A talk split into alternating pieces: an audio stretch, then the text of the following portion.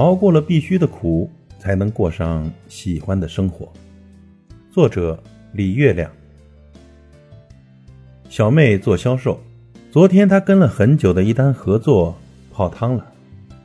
本来是胜券在握的，但对方公司毫无征兆的换了老总，之前的规划全部调整，直接把她几个月的心血整没了。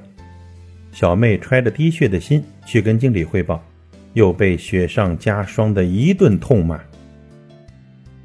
从经理办公室出来，他迎面碰上一个死对头同事，对方满脸喜气，比过年还开心，又给他加了一层霜。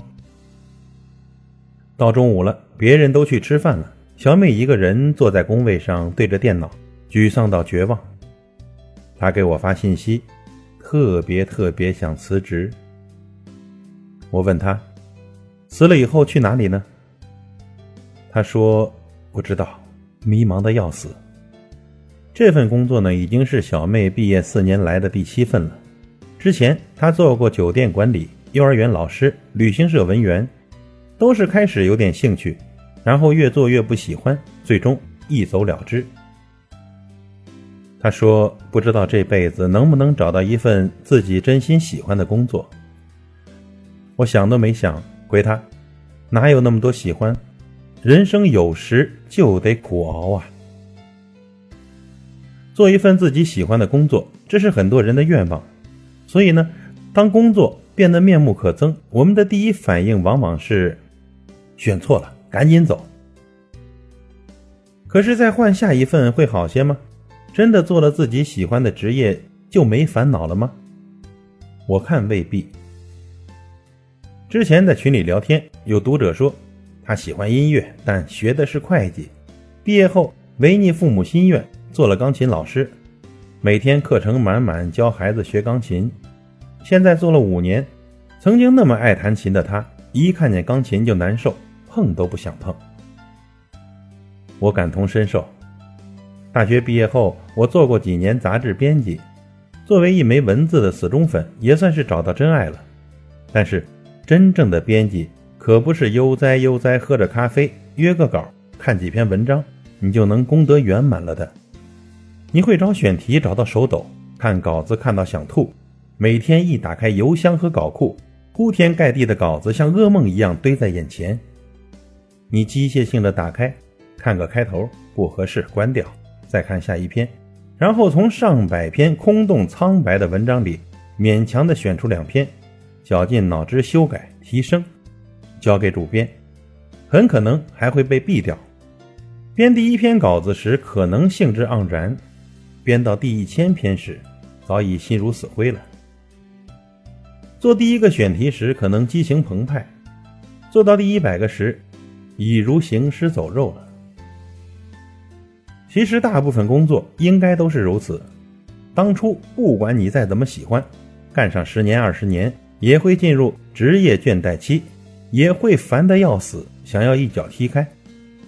它会在某些时候给你带来乐趣和快感，但一定还有一些时候，它是压力，是折磨，是一潭死水，是狰狞的野兽。但它又是你安身立命的资本，是你实现自我价值的平台。为了这些，你就要调整心态，适应，坚持。麦姐曾在一家外企工作，收入丰厚，但压力巨大，每天都为了业绩焦头烂额的，而且公司规矩严苛，变态到女员工的高跟鞋限定三公分，多一分少一分都是违规。她撑不下去，辞职了，换到一家小公司。这回倒是轻松很多了。但是收入骤减到之前的四分之一，负责的工作也是一些无聊的鸡零狗碎。前几天聊起来，他说：“舒服是舒服多了，但是没有价值感，而且钱不够花，还房贷压力好大，想给孩子报个舞蹈班都要算计半天。”